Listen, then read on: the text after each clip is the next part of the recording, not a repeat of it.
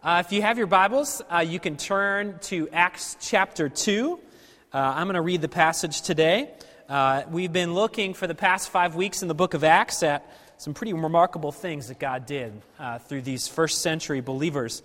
We're actually going to take a break from Acts to uh, work through a series in the Psalms through Lent. And then hopefully we'll pick up in Acts after the Easter the Easter season. But it's, uh, but it's been a great study uh, to see what God has done, to see what it means to be a church, and what it means to follow God in this endeavor called church uh, here in this city.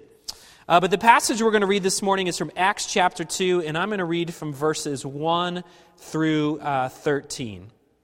Uh, Luke writes this When the day of Pentecost arrived, they were all together in one place. And suddenly there came from heaven a sound like a mighty rushing wind, and it filled the entire house where they were sitting. And divided tongues as of fire appeared to them and rested on each one of them. And they were all filled with the Holy Spirit and began to speak in other tongues as the Spirit gave them utterance. Now there were dwelling in Jerusalem Jews, devout men from every nation under heaven. And at this sound, the multitude came together and they were bewildered, because each one was hearing them speak in his own language. And they were amazed and astonished, saying, Are not all these who are speaking Galileans? And how is it that we hear each of us in his own native language, Parthians and Medes and Elamites and residents of Mesopotamia, Judea and Cappadocia, Pontus and Asia? Phrygia and Pamphylia, Egypt, and the parts of Libya belonging to Cyrene, and visitors from Rome. Both Jews and proselytes, Cretans and Arabians, we hear them telling in our own tongues the mighty works of God. And all were amazed and perplexed, saying to one another, What does this mean? But others, mocking, said, They are filled with new wine. This is God's word. Let's pray. Father, we just read a story about how people were amazed at your mighty work. Father, fill our hearts with that sort of amazement. Fill our hearts with awe and affection for you, Lord. Because the truth is, if we're left to ourselves, we can't do it. We need your Spirit to come. We need your Spirit to come and inhabit our time here together, to come inhabit our hearts, to open our eyes to see what is true. So, Father, we pray for your Spirit to come as we reflect on your word in the next few minutes, trusting that He will open our eyes to the very thing you most desperately want us to see, and that is the good news of the gospel of Jesus Christ. We pray all this in His name. Amen. Just to start this morning, I've, I have a little bit of a confession.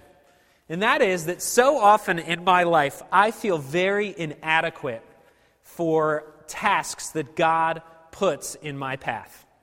I don't know if you've ever felt this way before, but pretty much every time I've started a new job or some sort of new task that has any sort of level of difficulty to it, these feelings of kind of insecurity and inadequacy tend to come up, whether it's coaching, whether it's teaching, whether it's pastoring, whatever it is. I begin to start doubting whether I really have the stuff or I really have the ability to do this thing that's in front of me. And often pastoring makes me feel this way. Most certainly, parenting makes me feel this way almost on a daily basis. And it's so common in my life that I almost think when I don't feel inadequate, something actually might be wrong.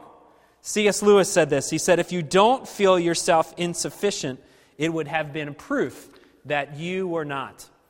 Uh, this makes me think of something that happened to me in May 2009. In May of 2009, I decided that I wanted to run my very first marathon. I'd put in, I'd been running for a long time, my entire life, and I'd been uh, new, I'd trained other athletes, I'd coached athletes, but I'd never run a marathon before, so I decided I was going to do this and started training five, six, seven months in advance to be able to run this marathon. I put in all the preparation and all the plans that were that I needed to do to be successful at running this marathon and everything was going wonderfully. Through the first 18 miles, I was cruising. I was feeling wonderful. I was feeling great. And then mile 18 hit, and everything went south. I've told people that, uh, that you find a very dark place in your soul in moments like that. And at mile 18, I was feeling a very dark place in my soul because my legs started to cramp. I, I had a hard time walking, let alone running. And to make matters worse, at that moment, uh, it started to pour down rain. I mean, it wasn't just a drizzle, it was pouring down. The rain was coming down in buckets. I started to question God's promise to Noah that he would not flood the earth again. It was raining that hard. My, my wonderful wife uh, at that point had, had uh, we had Will, who was three years old, and he was waiting at the finish line for me with a homemade t shirt that said, Run, Daddy, run on it. Cameron was just, you know, a few months old. So I'd like to tell you that, that when I crossed the finish line, I did cross the finish line, but I'd like to tell you when I crossed that finish line, my arms were up in the air, full of celebration and accomplishment and all that sort of stuff. And my family met me with hugs and, and jubilation and all that sort of stuff. But in reality, it was pouring down rain. I was bitter and I was angry and I was frustrated because I had come to recognize in a very profound and painful way, I might add, my own inability and my own inadequacy to handle the task that was in front of me. You know, life does this to us from time to time. It throws us situations, situations that we feel incredibly inadequate or unable to handle. But what is so beautiful that you see in the scriptures and often plays out in my life is that in the moments where I am feeling most unable, the moments where I'm feeling the most inadequate, God shows up and does something miraculous. This book of Acts that we've been looking at records really the first few steps these followers of Jesus Christ had after Christ resurrected and ascended back into heaven. You see, Christ had chosen certain individuals to, to, pour his life into, certain individuals that he was to surround himself by, and they were regular, ordinary people just like you and I. They didn't have great royal or educational pedigrees. In fact, most of them were checkered with all sorts of mistakes and insecurities in their past. I mean, they were just a ragtag bunch of people that were following Jesus. And when Jesus leaves, he gives them this most incredible mission. He gives them this mission and tells them that these people, you, you are going to be the foundation of this new movement. You're going to be the foundation of this thing called church that we practice here even today. And you've been given a mission and a message. And that mission is to spread the good news of the gospel, not just to the people you know, but to the towns that are around us, to the people that are unlike you, to the very ends of the earth. They are given this mission. And no doubt, right after God kind of unfurls this mission for them, they must have thought, how are we going to do this? Their inadequacies, their insecurities must have been kind of bubbling up to the top of their hearts, wondering, how does Jesus expect us to accomplish this mission? Who are we to be able to do this? Or how is it possible? We're not capable of doing this thing that Jesus called us to do. But what, he, what also Jesus does is he tells them to wait. He tells them that power is going to come. You just simply need to wait because help is on its way. And of course, as we just read, 10 days later, after Jesus had ascended into heaven, 10 days later, his followers are sitting in an upper room and help arrives. It comes in the form of this great and powerful rushing wind that moves into their midst, and the scriptures tell us fills them with this thing called the Holy Spirit. And what you see is you see God showing up in their most inadequate moments to do something incredibly beautiful. Now, if you've lived life long enough, you know that life can be very mysterious. There are things that happen to us in life that we have no idea why they happened or for what reason they happened. Life is full of all sorts of mysteries. But the reality is, God is full of all sorts of mysteries too. There's, there's things that we know about Him, things that He's revealed to us about His character and His personality in the Scriptures, but there's much that is very mysterious about Him too. In fact, one of the things that we believe is that God is three persons in, in one substance, in wrapped up in this thing called the Trinity. This thing that is essentially mysterious that we can't even figure out.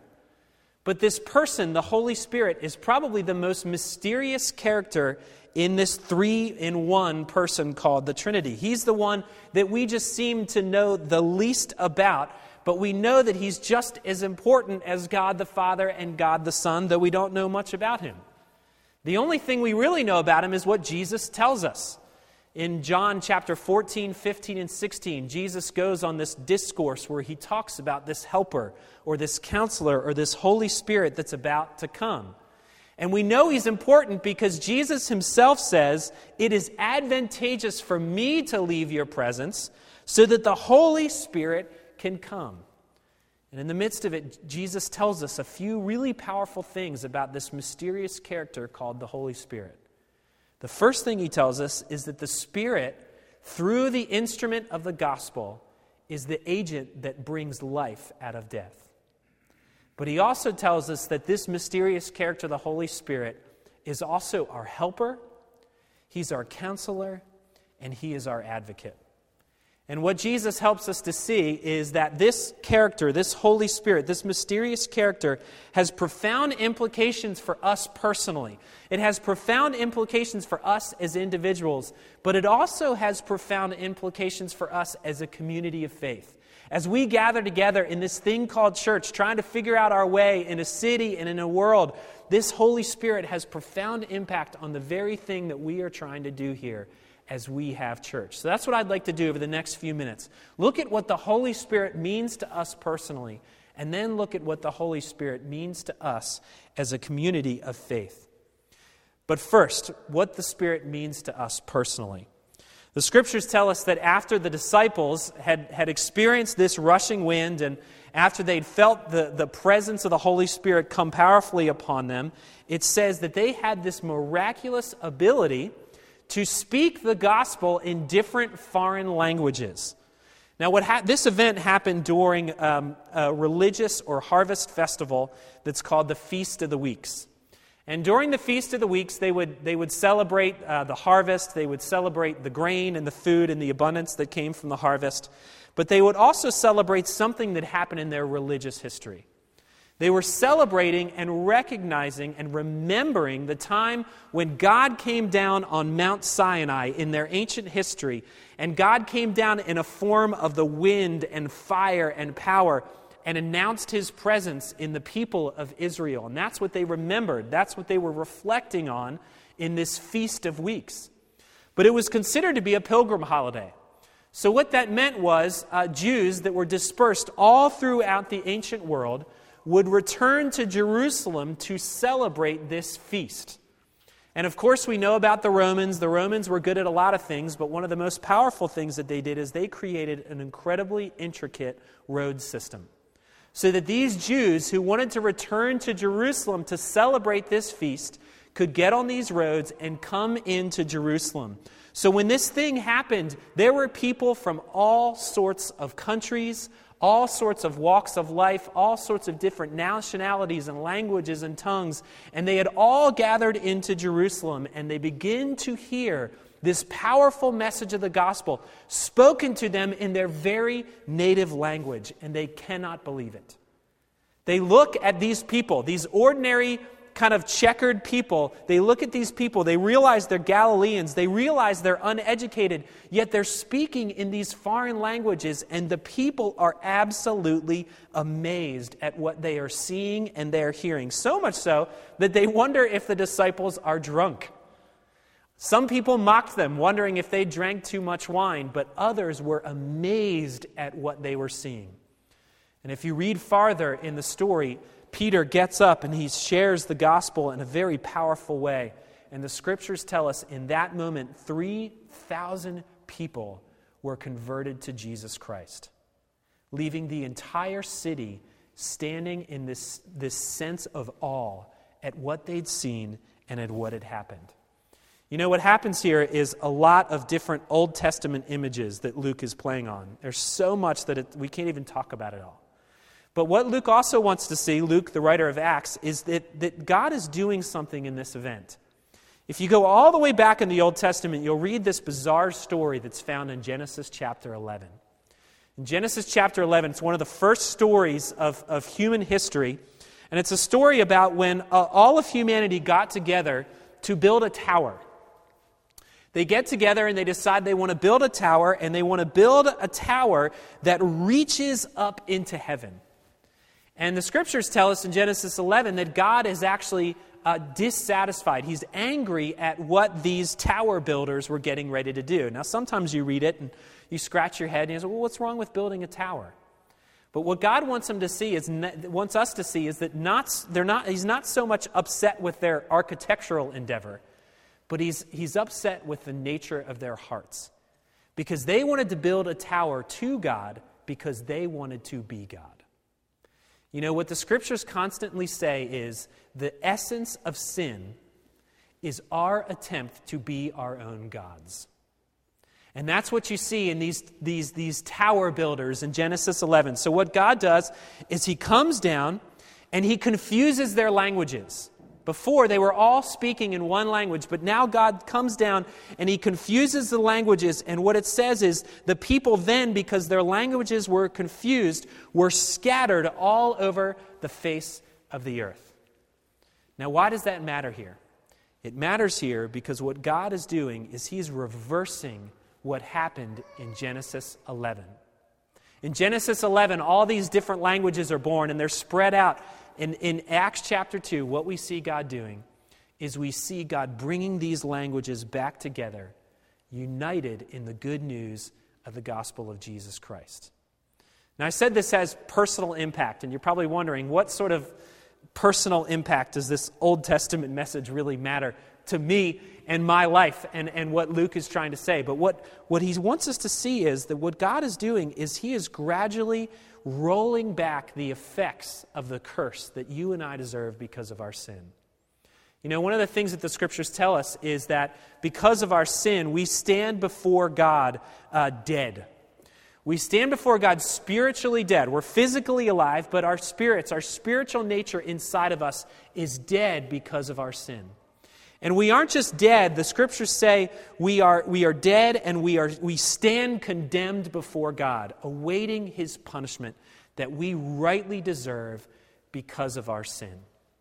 What, what, what the scriptures tell us, though, is this character, this mysterious character called the Holy Spirit, what he does is he comes in the midst of our spiritual deadness and he brings life. He begins to roll back and work in reverse the curse of spiritual death that you and I feel, and He brings us life. When Beck and I first got married, we, uh, we inherited a very old lawnmower, okay? And uh, it, was, it was a hand me down I don't even remember exactly where we got it, but it was a hand me down. And it, we, we'd bought our first home, and we did, we came time for us to cut the lawn. So we bring out this old lawnmower, and I cleaned it up and I did everything I felt like I needed to do, but it wouldn't start. So we checked the gas to make sure that, that there was, it was full of gas, and sure enough, it was full of gas. I think I even figured out how to change the oil on this sort of thing and, and put new oil in it, and we cleaned it up and checked the blades and did everything we possibly could. But no matter what, I could not get this lawnmower to start until I finally discover what the problem is. The problem was that the spark plug was bad. Now, if you know anything about mechanics, which I don't know anything about mechanics, but if you know anything about mechanics, you know that you can have all the ingredients ready and ready to, and, and in the right place, but if you don't have that spark, then that machine is not going to come to life. Well, this is the very thing that the Spirit of God does in our lives. Because once we were dead in our sins, but God's Spirit comes in and brings us life. He works through this good news, this message of the gospel, to bring life in a place where there was no life before.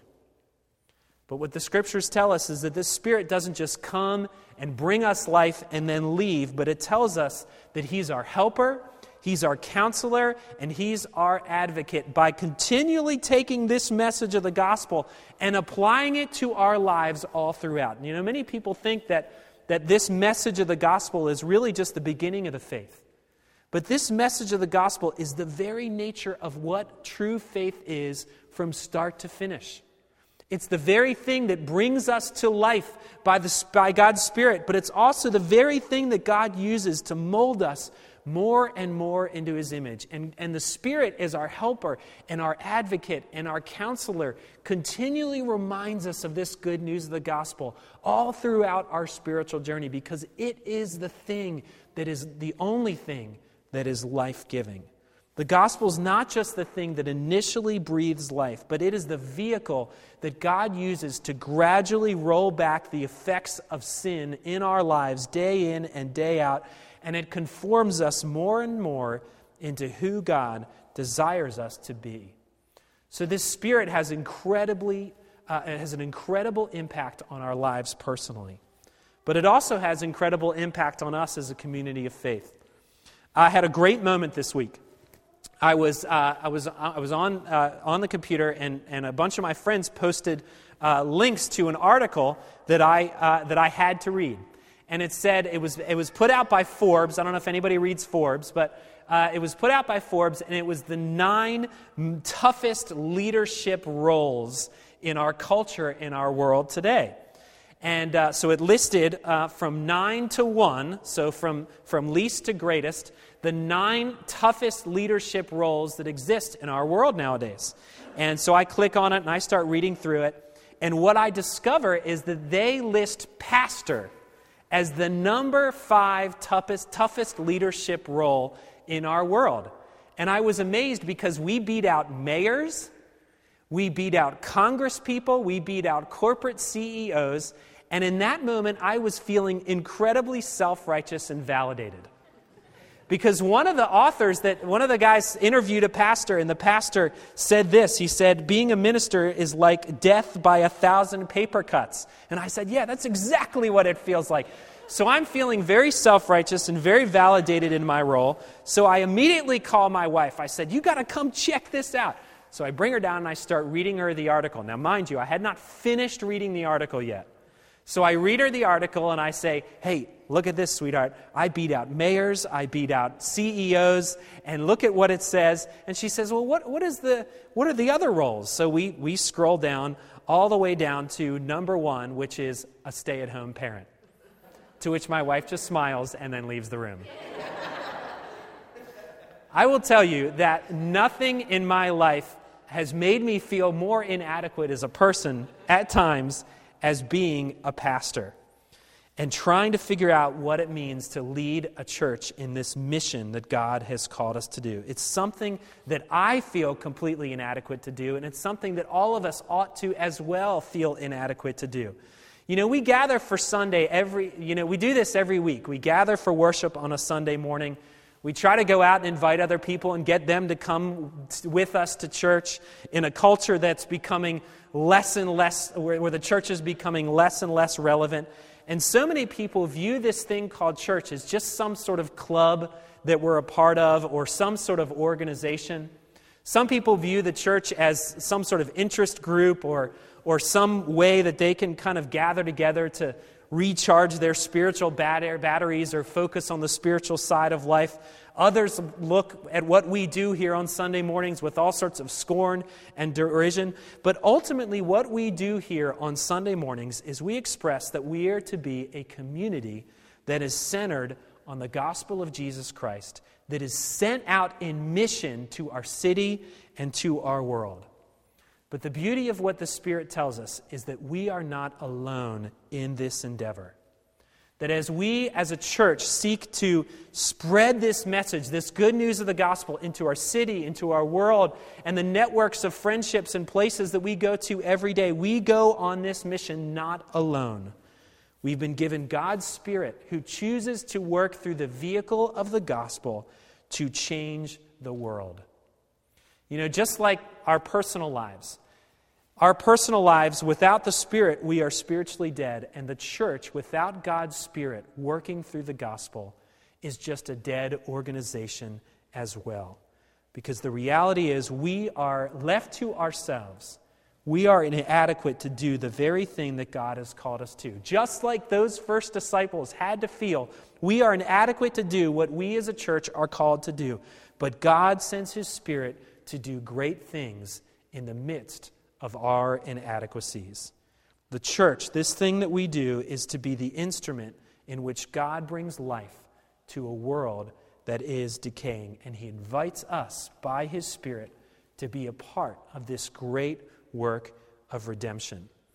So, what we've seen is God's Spirit has profound implications for us in our own personal lives and our own spiritual lives. And He has profound implications for us as a community of faith in a church.